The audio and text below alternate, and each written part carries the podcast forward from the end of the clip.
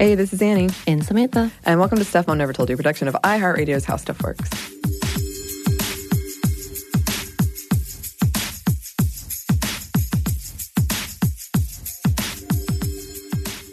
For today's episode, it's kind of a follow up on on one that we did recently on body positivity. Um, and before we get into it, trigger warnings at the top for very brief discussions of sexual assault um, and suicide. And yeah, we recently did an episode on body positivity, and you, Me? Samantha, suggested that we do a companion episode on mental positivity, Right. Which is a broad term that I think we coined. Are we coining? Are we coining it? Do we maybe? want it? Uh, Are we coining it right now? maybe uh, we just said it because it is language, but linkage, but it's more of like mental health, mental health, yes. care, mental health and mental care. Yes. Um, and we'll, yeah, well, it's a pretty broad term, but uh, we're gonna, we're, I guess, talking about this in part because there is a lot going on in the world and in our personal lives, and it does seem like um, there's a lot of mental health issues impacting women and um, how we take care of our mental health. Something that is always good to discuss, Right. Um, and how we can support each other. Right. I mean, it's been a rough few years for many non binary and female identifying population. And whether it's due to situations or just overall physical and emotional taxation due to the environment, huh.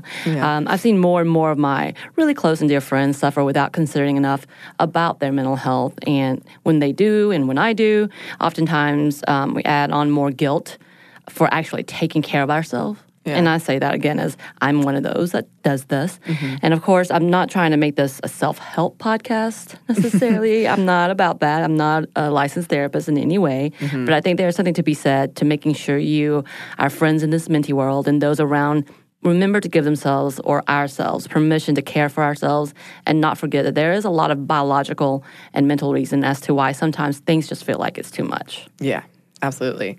And um, one thing we wanted to discuss in this um, is depression. Right.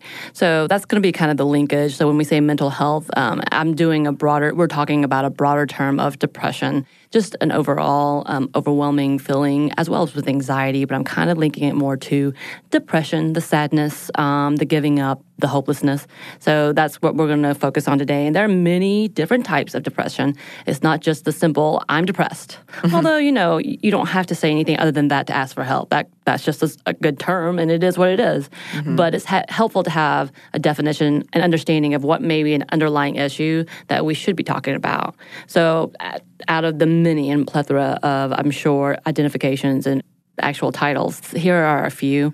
Um, some of the ones that are going to be more familiar and, and probably a little more used Yeah. um, in the public world. As opposed to the private world? Don't know. You know what I mean. Okay, um, major depressive disorder, which is a severe form of persistent depression. There's a feeling of loss of interest in activities or a general depressed mood, which has to be part of the diagnosis. So there's several symptoms and several um, criteria that it has to meet. And that's one of the big ones that people know. And it's very severe in its diagnosis. The persistent depressive disorder is used to be known as the dysthymia or a low grade persistent depression, which lasts two years or longer. So it's persistent, but not as severe as major. And then you have the postpartum depression or depression due to infertility or pregnancy at the same time. So it's kind of all that linkage with that hormone um, or the lack of. Then you have the premenstrual dysphoric disorder, which is PMDD, which is pretty severe. And I know we use some types of birth control to control that as well. Um, seasonal affective disorder, y'all know what that is. You Yep. get sad in the wintertime. Uh, atypical depression, which is not persistent, but a pattern of depressive symptoms. So things can happen, um, and you just constantly feel depressed here and there. It's not necessarily persistent. And sometimes when you have a good thing happen, you're like, hey, everything's fine now. But then you hit right back to, ugh. Right. And then you have the situational depression or stress response syndromes. Not necessarily a psychiatric diagnosis, but can occur due to stressful life events or situations. I know that's pretty common for a lot of us. And as we're going through many of things, Yeah. many of things, um, I think that's something to keep in mind. It's also important to know that people may have varying forms of depression, which can be diagnosed based on timing, types of symptoms, and, all, and actual chemical and biological differences in an individual. And multiple types of depression can actually be diagnosed simultaneously. So you could have major depressive disorder and persistent uh, depressive disorder. It can be a dual thing. You can have postpartum with major depressive. So there's many uh, many linkages that we can't just say it's just just this. Right. Um, and also remember hormones and thyroid issues can cause major roles in depression and mood as well. And we do have some statistics from Mental Health America for you. An estimated 12 million American women suffer from clinical depression annually. About one in eight will develop it at some point in their lifetimes. And yeah, all kinds of things go into depression genetics, hormones, reproduction, biological factors like premenstrual syndrome, infertility, childbirth, menopause, and societal factors like work stress, family responsibilities, sexual assault, and poverty. And interesting enough, just because we were talking recently about the daughter syndrome, um, dutiful daughter syndrome, rather, and females being the main caregivers, actually, they are high risk for depression. Just on top of that, but even so, on top of that, if you're um, caring for a person who has dementia, Yeah. it's twice as likely that you will be diagnosed with depression because of that stress level and the likelihood of isolation and in itself, and just not able to cope and not being able to care for oneself. So I thought that was interesting to throw out there too. Right. Over 50% of women believe depression is a normal part of aging and menopause and do not seek treatment for it. And that's where they think um, their depression is coming from. Right, and actually, depression in women can have a misdiagnosed rate as high as fifty percent. Wow. So that's, a, a- and I thought that was fascinating just to know that women in general can still be misdiagnosed, even though we may be a little more vocal than the opposite sex. Um, but it's still misdiagnosed often. Um, and as Annie stated earlier, half the women who are diagnosed don't even seek treatment. Yeah. Over 50% of women think that depression is totally normal for two weeks or longer after giving birth. And that is one of the number one reasons people and those identifying as female oftentimes don't seek treatment. They believe it will pass or it would be better or just to it's just better to wait it out. And oftentimes femmes will not recognize depression as being clinical. Mm-hmm. I think the term masked depression is a reference to not feeling normal or like themselves, but not want to identify it as depression or de- being depressed. And there is a likelihood, like myself, I don't realize I'm going through a depressive episode um, until I, the physical signs actually come out. So my physical signs are fatigue and even muscle pains and over excessive need for sleep. It's a constant tiredness, which is fatigue. And it was noted sometimes that the actual feeling of sadness may not always be present. So I don't sometimes know that I'm sad. I just know my body's slowly shutting down. I've done this a lot, and even recently, after concern, um, after the many of health concerns that I've had, you know, all the WebMD times I've told you about, um, I realized that I was depressed, and I've done this throughout my life. This is something that I can look back on, you know, 2020 hindsight, Sure. and realize, oh, that was what's happening. I still sometimes can't even catch it until I'm in the middle of it, um, which is quickly accompanied by my guilt because there's nothing really wrong happening in my life, which is why I can't recognize why I'm feeling this fatigued and tired, and I don't nothing nothing. Mm-hmm. Makes sense. I'm like, am I getting too much caffeine? I'm not getting enough caffeine. I think that happens a lot. That people don't see symptoms or don't recognize it or don't want to know it too. Sure.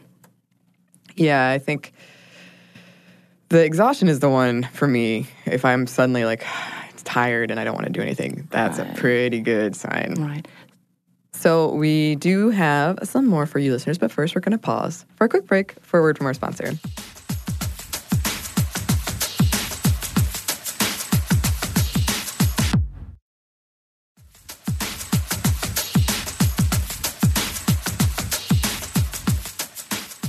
And we're back. Thank you, sponsor. And we're back with something that I found out has an actual name, kind it. of. I love it. It's called the not as bad as fallacy. And we have talked about this before for sure. And I bet a lot of you don't even really need us to Mm-hmm. Define it.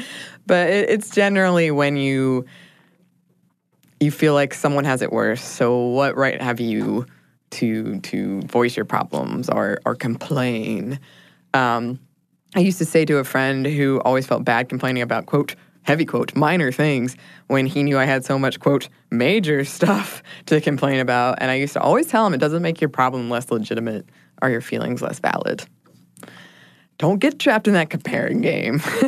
Right. Comparing problems is not healthy or productive, although I can see some use for putting things in perspective now and again, but not like dismissing it or diminish, diminishing it. And we did talk about this a little bit in our trauma episodes how women frequently don't report sexual assault because they feel their experience was not as bad as other women's. Um, it's almost the opposite of one upping. Right. For instance, if someone who has clinical depression compares their situation and their relatively, quote, lighter problems to someone who doesn't have depression mm-hmm. and is managing better despite having, quote, heavier problems, they might not seek help. And they might internalize that in a negative way. They might experience all sorts of negative outcomes. And many of us get our self worth in part from perceived strength and resilience, which might keep us from admitting that we need help or might make our self worth take a massive hit. Yeah, that's absolutely me. I want to be like, I'm the strong one. I'm okay. I'm Yeah. stable. It's all good. I don't need any help. Yeah. I need a lot of help. Well, we're we're gonna get through this together. I'm the same way, and it's good to have friends that know that about you. Right. We all handle problems in different ways, and they impact us in different ways. There is no absolute scientific method for measuring emotional suffering or pain. Yes, some problems are clearly worse in the scale of things, but we all know that, and that doesn't mean we should dismiss the smaller things. Being sensitive and aware about timing is important. But yeah, I don't I don't see any problem. it just doesn't. we all do it, and it's frustrating when you see someone else do it, but then you do it Right. too. well, it's not as bad as that. right. But in the end, there's there's plenty of space for everybody to have issues and need to fix it. Oh, absolutely. And for for my recent experience with my dad dying, I didn't want to burden other people, especially if I knew they were dealing with their own things, and I didn't want to ask for help and or bother or upset anybody. Um, I have a friend who used to say that by trying not to create problems by asking for help, I created my own bigger problems and needed more help. Right. I think I didn't. That was one of the things I kept telling you. I'm like, you need to understand. We want to help you. Those who really care about you want to help you. And when you don't talk to us, it makes us feel just like how you're feeling mm-hmm. about the fact that you couldn't come to us, and we would much rather be with you than not, and Yeah. wonder what we could do. And that's that's one of the big things for everyone to realize. I mean. I'm talking to myself too, because in my head, I grew up with, and, this is something we talked about with the trauma stuff, not wanting to be in people's way Yeah. or not wanting to be a burden or not want or feeling like I'm going to be rejected, mm-hmm. all of those different things. But in actuality, those who love you and care for you would much rather be there with you than not know what happened and come back to, oh my gosh, what happened to you? What, why couldn't I have done this? And I think when we talk about like suicide rates and those who have taken their own lives, I know those who remain have that excess guilt of what could I have done? I didn't know. Uh, and not everyone, but there's this level. And not that hopefully it's not on we're not going to victim blame anybody, but the truth of the matter is, in any situation, we would rather be there for someone than mm-hmm. to wonder what we could have done. And that goes for everything. Just someone who's going through any tragedy and are able to be come, able to come out of it, to mm-hmm. be able to be, hopefully, I would think, in my group of friends, they want to be a help Yeah. and they would love to be a part of that. And it makes, I don't know if it's karma or whatever, but just intentionally, like it, it helps them too. Right. It is a part of that as well. And I think when we were talking about, um, you were not one to tell people, you were not one to tell people who had gone through similar things of death. And I'm like, what are you doing? I was like, I don't want to upset anybody. And I'm like, but no, this is not about them. Yeah. This is about you needing help, and that's for everyone and anyone. I get that. As a social worker, I'm like, I don't want to think I've gone through my own things. I can't project this onto you. But there's a difference in being in time of need Yeah. and knowing who you can trust and knowing who you can talk to and, and not having to worry about that. right. yes, yes. Um, and th- that's something I have experienced during during this whole thing. Um, people expressing to me that they feel bad complaining about insert whatever problem here uh, when when you've gone through such a loss. Right. And it's kind of jarring. It's because sometimes you might have forgotten about it or you weren't thinking about it for a second, and then it's it comes zooming back. And I totally get the instinct. I've done it too. Um, but I don't see anything wrong with talking about something else. right. Yeah. Right. And I'm not sure why, when we were researching this, I just started wondering why it's so ingrained in us to dismiss our own problems, um, to our own like stressors and anxieties. Why do you think that is? I think that for many females and those who identify, and especially those who are marginalized, marginalized females, the idea of survival and persistence means strength in oneself and the desire to not ask for help and to be the solution and not to cause problems, to not be seen, as I said earlier, a burden. Yeah. There's also this whole secrecy versus attention seeking Mm-hmm. And I think, and also a major part of this is being ignored a bit.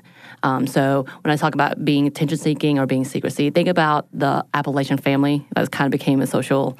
They're a group in itself, and they're just keep it in the family. That uh-huh. idea, and part of keeping it in the family is not to talk to people, including therapists or anybody else, about whatever situation is wrong with you. Mm-hmm. So if you're depressed, put on the happy face. Don't act like anything's wrong because you're going to bring shame uh, blah blah blah to the mm-hmm. family or whatnot. So it's supposed to be internalized and and supposed to be um, quiet. Or the attention seeking is like if I ask for help, it looks like I'm just asking for attention. Sure. And I think there's this fear that you're that person, especially for females.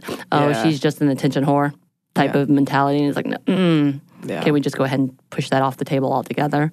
Yeah. Um, and I think, again, as I was talking about being ignored, we already talked about previously, and I know the episodes, many, many episodes of not believing women Mm-hmm. Um, doctors not believing women in general. As we stated earlier, women are misdiagnosed when it comes to depression at, again, up to 50% of the time. So that may be a problem as well. If you mm-hmm. actually do feel like there's something wrong, and you just can't put a finger on it, aka, I'm tired, I'm this, I'm this, but it's not necessarily a, it, physical as much as mental health stuff, and it's not being believed that you're actually tired yeah. kind of personality, you know, perhaps that's one of the reasons you don't want to talk about it because it's I'm just imagining things mm-hmm. once again. Or we could talk about religion. I know we brought this up and the idea that this all needs to be handled through faith and prayer. Mm-hmm. I was actually told that growing up. Um, I had attempted suicide at the age of 12, I think. And at that point in time, I think I told the story where I went to a friend of mine. My friend of mine reported to our school counselor. I had to sit down. School counselor reported to my family. My family pulled me into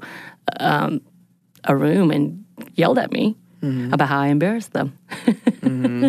and that how I, could I not come to them into the church and and how we have you really been praying about this? Yeah. That was the question I was asked. Um, and I was going through a lot of issues, identity issues. I still am. And f- but this put this whole level of shame that I didn't understand growing up. Um, and because I was really, really into religion up until past college years, I felt like I was failing. Mm-hmm. If I was not content and happy and satisfied, and and then the whole other part with that was, um, why isn't Jesus enough for me? Mm-hmm. And please don't get me wrong once again. I think religion can be beautiful, and I think faith is beautiful, and I think people need it as a way of coping, and people believe it, and that's fantastic. But when it comes and overshadows other things, such as getting medical help or get, you know, there's a problem. Mm-hmm. There's a problem there, and and being taught that makes you want to ignore it because you don't want to bring shame on yourself because you don't have enough faith. Mm. And then I think also there's this whole fear of being uh, listed or being labeled as crazy. Yeah. So going to a therapist, taking medication, going doing any of these things, if you have a mental health disorder, then you are crazy. And that's not true. I mean, even now when we're talking about the shootings that have happened and the first thing they label are mass shooters, right. mental health issues, and right. that's the only thing you really hear as a defense mechanism. Sure. Um, or a defense rather for them, it becomes this whole stigma of they were crazy. Mm-hmm. You know, and don't get me wrong, I'm sure there's mental health in there. I'm sure there's a, like a many, many, many issues for anyone and everyone. Anyone and everyone who feel like they have the right to take lives or any of that or have the right to, to get something. There's some other problems. Mm-hmm. we know this. But that label in itself, I think, deters people with actual problems like this to not want to be labeled. And I think those are some of the things I'm sure 20,000 more reasons could yeah. come about. Um, and I know there's tons of research. As I was reading through it, a lot of it was like, all right, yeah, you may, they may deny this, this, and this, and this, this, and this. But on the reality, it is, now what do you, what can you do? I think that's the next part of the columns that I've seen when you read through mm-hmm. why to how or when. Right. Um, and I thought it was also fascinating that again, men. It, there was a whole comparison to men versus women who handles what and how they handle how, whatever. Mm-hmm. But it's still the fact that women also may not have the time to seek out help. Mm-hmm. Again, kind of going back to the caregivers part. But when you're trying to quote unquote do it all and take care of it all, take care of it all, when do you have the time? Yeah. You know? Yeah, that's true. I remember, I think I told this story on the podcast before the first time I went to therapy. The therapist said, to me, I think you don't have time for therapy and it'll stress you out more. And I was like, agreed because I didn't want to go. Right. But I always thought that was kind of strange. It's it's almost like there's a level of gaslighting ourselves. Mm-hmm. Like we don't we're so ready to not believe ourselves. And I do think it's interesting that we do it to our past selves too. Right. Like what was I complaining about at 18? I didn't know anything. And there is some again perspective there, but we're so ready to just dismiss. Right. Um, it's kind of like a reminder that hormones are changing pretty fast Oh yeah. in those times. And so, it, even though, yes, drama queen is a term that oftentimes happen to these teenagers or whatnot, which is unfortunate, you do need to take the time to listen oh, absolutely. because there's a lot. I think that's when I started cutting. yeah. It was when in teenage years, and it kind of became a coping mechanism. And I'm not I'm, I'm not a severe cutter, but let me put that out there. I guess we need to put this at the top too. um, but like just the harming and or without realizing when I'm gripping myself, you know, like Yeah. in that way, learned it as a teenager. Right. So there's a lot of habits that begin there as a coping mechanism that you need to recognize and go ahead and talk to your kids or talk to the kids around you about if you see that as a concern. Yeah, it's a really volatile time. Um, for some reason, when we mentioned we were going to do this, the first thing I thought of was this Seinfeld episode where there a coworker of Elaine, uh, I think her name was Toby, she loses her pinky toe. And Elaine feels something like jealousy about the amount of sympathy, and I think she gets promotion, um, which Elaine thinks is because of the pinky toe, because she lost her pinky toe. And um, one of the behind the scenes like commentary uh, and by the way the, the toe does get reattached if you're concerned Oh, and you know spoiler even- alert Sorry, that didn't even come into my head. I was you like, not right, they lost concerned the about toe. this fictional in the story. in Cool, cool, Seinfeld. But what in the commentary one of the the writers said the inspiration for the story came from a woman working on a neighboring show who had lost her baby and allegedly her coworkers were jealous of the attention their boss gave her Wow, yeah wow this is strange mind blowing. Oh, Seinfeld. The thing is, if none of us, all 7 billion plus people on this earth, never discussed our problems because someone out there has it worse, we would never talk about the things that bother us. All of us but one person who drew the, the most terrible of terrible straws, uh, we wouldn't be able to have open and honest conversations about what was going on in our lives. I wonder who that person would be. I oh my feel- goodness, I don't even want. to, I could. Oh, Yeah. Ugh. No, no, no, no. Um, and this is actually important in the context of policy. Like, um, sure, the U.S. has internet censorship, but China has it worse. Like, Right. I've heard that, um, which is true, but it doesn't mean we don't have a problem. Right. Or Americans, men's rights activists who point to women in other countries who deal with more sexism. So, what are you complaining about, Right. ladies? So, we see this on bigger, like, larger scale. And then there's the when I was your age thing, stop complaining. Um, but yeah, kind of getting away from the original point. no, but you're right. I think um, that's exactly kind of where I started thinking about this whole idea. Um, I had a conversation with one of my good friends recently where she felt her crashing point was the silly and ridiculous reason, um, even to the point that her parent asked if something else happened that triggered all of these issues. And she felt so weak and that, that she just couldn't understand why she, as an individual who has a great job, has a good family, a home, and everything seemed to be okay, why she felt like this and why she was being like this. And the truth of that is, it's not necessarily the issue in itself, but it's what the depression is hanging itself on. That's the statement that I wanted to make sure was said and heard that I know this sounds very self helpish. Depression in itself is its own monster.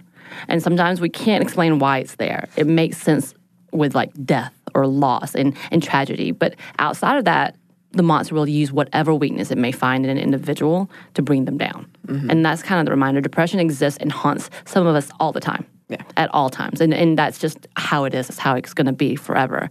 Um, and then there, for some, it's situational. Or again, as we talked about, atypical. These things happen. You may just be a sad person in yourself. I think I'm more sad and cynical than anything else. Um, and I have to pr- pretend and play happy and bubbly when I have to play that role. And I can go, I can get it. But typically, I just want to be at my house and just silently stare at the screen and hug my dog. Just the whole idea of shaking it off or just letting it go is not a reasonable option. Yeah. Just like any ailment, there's not always a cure. Yeah. And I, I think you need to be remember every day can be different. So one day is going to be rough, next day may be okay, the next day may be eh. All of these things happen, and we have flare ups, and sometimes it's a great day, and sometimes it's an awful day, and sometimes you don't have a flare up, but you have a flare up every day or you don't have one for months at a time. Mm-hmm. And I think that's the reminder that I want to talk about is because we beat ourselves up so often because of A, B, C, and D. Mm-hmm. And it can be as easy as someone who has gone through hell and back coming back and saying, I've been blessed because I'm here, mm-hmm. and ignoring that tragedy, kind of like Thor.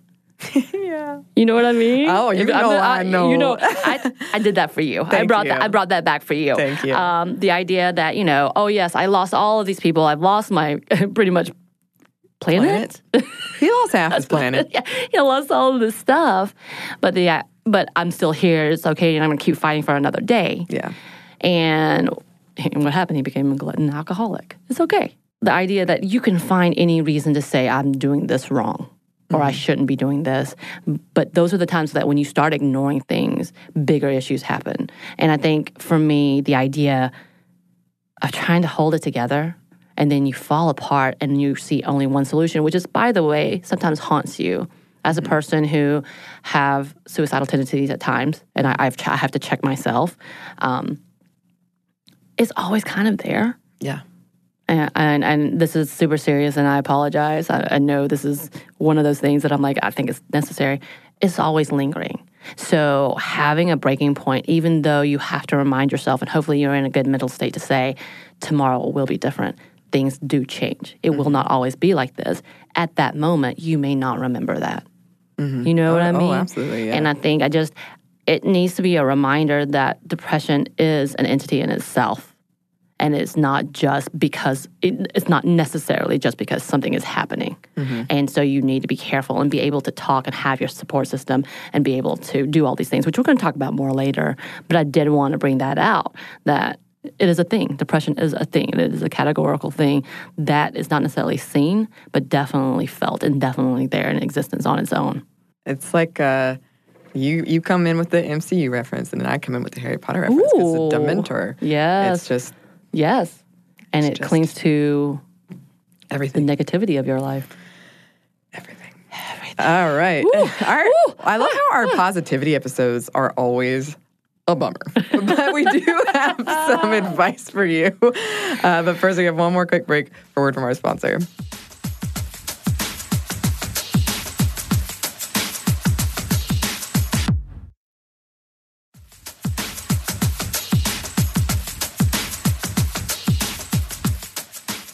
We're back. Thank you, sponsor. Okay, so advice. Yeah. Yeah. I think that's this is so uh, the beginning, the first part for us is to define it and let you know so you can recognize it. Sometimes having a title is nice. Oh yeah, absolutely. Being able to name something Right. is very helpful. Right. So that's where we came in at the beginning Yes. and reinforcing the fact that just because not everything is falling apart doesn't mean you may not be feeling that. So now we're coming back with, hey, here's some things maybe could be helpful. Yeah. And I hope that you know that you're not by yourself. Right. Because this advice is actually primarily for other people Right. in your life. Right. So if you're going through something, um, if you're in the midst of a trauma, grief, or some other massive loss, um, this is more for the other people um, because it's it's hard when we detect stress in people that we care about. Right. Because we often feel it too, and we want to fix it, and it cannot necessarily be fixed. Right. And sometimes it can't even be made better, um, and it makes you feel powerless and useless, and no one likes those things it makes you face the randomness of life and your own lack of control. And that's why we feel so uncomfortable and inadequate, or, or a lot of us feel that way, I would imagine. I think it also makes you feel incomplete. Um, you don't feel whole anymore. And when you lose a loss of self, a loss of a bit of who you wish you were mm-hmm. or who you once were, there's a whole identity crisis mm-hmm. in that. So that, that people need to recognize that, even though you're like, but mm-hmm. what about? But there's still that whole trying to piece it back together. So you have to be careful in dismissing all of those things from other individuals. Yeah. And if you feel like you don't know what to say or do, don't let that stop you from reaching out. I everyone almost everyone feels that way. Right. And this is one of those moments where you just come in and say, What do you need? It's okay to ask. Mm-hmm. And they may not give you a straight answer, but sometimes that non answer helps too. Yeah. And I think that's the best way you can do it. Just come in and say, I don't know how you're feeling. I don't know how you handle, and I don't know what your coping mechanism is, but what is it? And let me see if I can help you. What What do you need from me right now? What can I do? And listening Yes. is always a good one. don't avoid the subject if it comes up. Um, don't force someone to talk about it either. Get comfortable with silence. Uh, get prepared. Be prepared to witness pain and having no solution for it. Um, and don't really try to offer one because, again, it's not necessarily. You can give, like, tomorrow will be better, or you can do things like that. And I say this as someone who's in the midst of grief. Um, grieving folks can be a little weird, um, and they're all different. So you, you might feel unappreciated because the other person doesn't have the energy to contribute to the relationship in the same way. Um, I feel like I was just kind of wandering around aimlessly, and I would just forget. I'd be in the middle of a conversation, I would just forget. Um, so be prepared for stuff like that. Um, maybe don't say things like it's God's plan. She or he is in a better place. You need to move on. Look at all you have to be grateful for. You should do whatever. Insert here. They've lived a long life. Things like that. Um, also, maybe don't tag posts with deceased on Facebook or exes or something like that. Right. It's it's you need to be very careful. You need to get permission. One, this is not necessarily about you. And I say that as, of course, if they're your significant other and, and Yeah. do what you need to do to grieve and such. Um, but if you're a friend of a friend who you did like them, be careful. yeah. Yeah. I would also say, um, with all of these things, validate the feelings Oh, yeah. of an individual. So instead of saying God has a plan for you, just listen and just say, "Oh my God, you know, so how are you feeling? What do you what do you feel about this? What can again coming back with the what can I do? Yeah. whatever. Just sitting with them and ask, "How are you feeling about this?" And then listen because if it, maybe that per- person is religious and they say, yeah. I appreciate the time and they're in a great, better place. Mm-hmm. Celebrate that with them. That's fantastic. Go ahead with that. But again, not everyone grieves this way either. And that's the same thing for anyone who's going through depression and it has no trauma or tragedy in it. There's no reason. They have to have a reason. Just ask, what can I do? Mm-hmm. Again, listen, sit and listen. Of course, it's always nice to hear you love them. Yes. I'm sure they'll take that in any way because I would love that. Being appreciated is always, always nice. Absolutely. Um, check-ins, check-ins are great um, for the long haul too, especially on big days. If we're talking about something like holidays, anniversaries, birthdays, I found this quote: "Grief lasts longer than sympathy." Uh, and in those first weeks, months, people usually don't know what they want or need. So by the time they've figured it out, people have stopped asking a lot of times. And I can tell you, I am afraid. Like I, I'll wake up at night, and I'm like, one day people won't check in on me. so very important, uh, very important. Well, and with that, I would add it's not about you. So just because you're uncomfortable, sorry. You need to deal with it. Now, of course, if it's something because you have PTSD and you have trauma, of course, take care of yourself and look look to yourself and see what you need to do as well. But if you're someone that has good friends, you should also be a good friend, and not everyone and everyone's going to experience something sometime Yeah. right? And some things may be uncomfortable. And I think I, I dealt with that with my own PTSD triggers and sexual assault stuff. And and of course, obviously, we're going to hear we're hearing so much now, so many things today. Uh, but one of the things that shut me down real hard with a couple of friends of mine is just them dismissing me. Or being saying that they're uncomfortable or saying that I'm being inappropriate Yeah. when it's my own experience. Right. You don't. Yeah. Please don't be that people. Please don't. Because I'm sorry it makes you feel bad because you've never dealt with that. Yeah.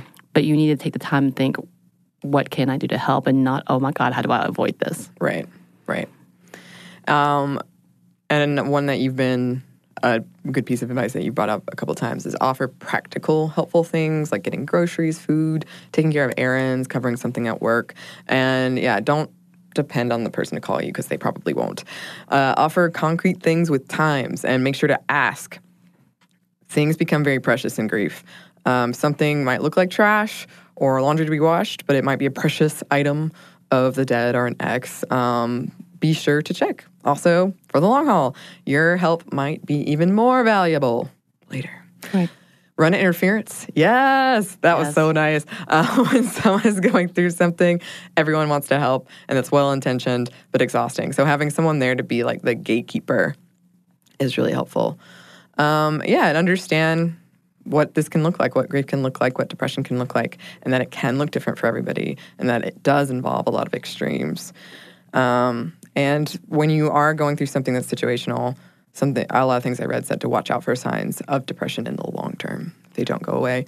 I also learned that apparently recovery takes 18 to 24 months on average. What? I swear this was Samantha's suggestion, and I feel like I it's very selfish because I'm like Anney needs all of this help right now. Please check check in on her. Uh, but it was your idea. It was. this is my idea. Um, and uh, take care of yourself too. Yeah, don't lose sight of your own your own needs. Um, not doing so, you can't be there for the other people in your life. Um, and there's I found this really cool thing called the ring theory about the circles of comfort from Susan Silk and Barry Goldman. It was a 2013 article from the LA Times, but it just shows how like you need to even if somebody is going through something terrible and you can you got to take care of them but then you got to find something else to take care of you too Right. And I think I'm going to come back with, as we're talking about people who are struggling through depression and just any level of depression, whether it's situational, whether it's atypical, whether it's postpartum, whether it's um, major depressive disorder, as I said, I think you have to be able to recognize other people need you. And sometimes those are the strongest, they're the ones that need you the most. And I think that's kind of been one of those selfish things for me as well because I do this as a living, as a social worker, and um, my coworker, she is the strength of her family. I, I'm I'm in awe of all the things she does, and and she needs to be checked up on. And I know for her, if she listens to this, love you. Um, she will, is willing to take the help but doesn't ask for it. She tries to distance herself, but it's hard when it's maybe family or when maybe it's just your job and you have to deal with it.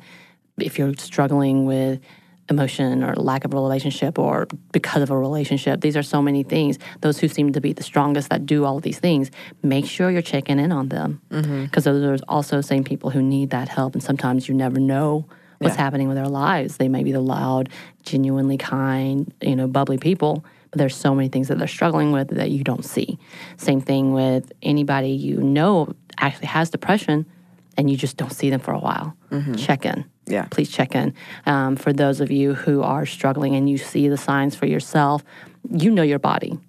That's the good news listen to your body. Listen to your body when you know that you need some help. Listen to your body when you know that there's something not quite right. And we're not talking, once again, not necessarily about situational things, but just things that are happening internally that you don't realize is happening. Um, again, we're talking about what's happening today with all of the sad videos and all of the things that are happening around our country, all of the things that we're having to continue to fight about recognize that you may be taking on more than you know, especially those who have higher levels of empathy. You're taking on a lot more than you know. Those who have high levels of anxiety and, and, and jobs such as nonprofit jobs that go and work in a really high stress area, um, some of law enforcement as well as emergency uh, responders, all of those people, they really need to be checked up on as well. We uh, talk about 911 operators. That's someone that doesn't get talked to a lot. You're talking about teachers who are coming in that you may not understand what's happening in their lives right now.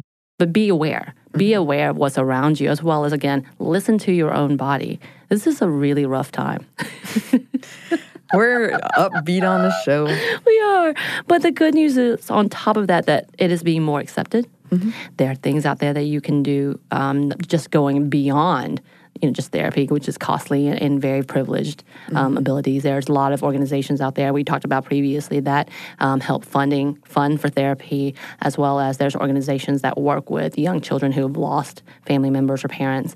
You have organizations that work with vets with uh, doggies Service dogs. Oh my goodness, y'all. Service with animals. doggies. Vets with doggies. I okay. just saw a video about this. It was fantastic. Okay. Um, but all of these things, and there are resources out there. Get your good, uh, turn off your brain movies. Find those. Find the times with your good friends when you're sitting and doing nothing and venting about whatever you need to. Find the times to be with your family that if you have a good relationship, just get a good hug. Yeah. it's nice to have a nice hug. Do you want to hug? I have some really good friends that are really good huggers. Like I will personally like seek them out, and be like, I need a hug right now. Mm-hmm. And there's just a few people who just they can squeeze you really well. They but just stuff doing. like that. There are things accessible and just being kind and, and to yourself and to another. I think that's important. I'm done now. Be kind. Be kind. kind. Um, yeah, I think this brings us to the end of our episode on mental positivity. Uh, and yeah, for anyone out there who's listening and this is something that resonates with them, just know that you are not alone. You're not alone. Nope, And you are loved. you are. Um, and we would love to hear from you. Oh, yes, we would love to be loved. Yes, we would. you can email us at stuffmediamomstuff at iheartmedia.com. You can find us on Twitter at momstuffpodcast or on Instagram at stuff mom never told you. Thanks as always to our super producer, Andrew Howard. Andrew, we love you too. And thanks to you for listening. Stuff Mom Never Told You is production of iHeartRadio's How Stuff Works. For more podcasts from iHeartRadio, visit the iHeartRadio app, Apple Podcast, or wherever you listen to your favorite shows.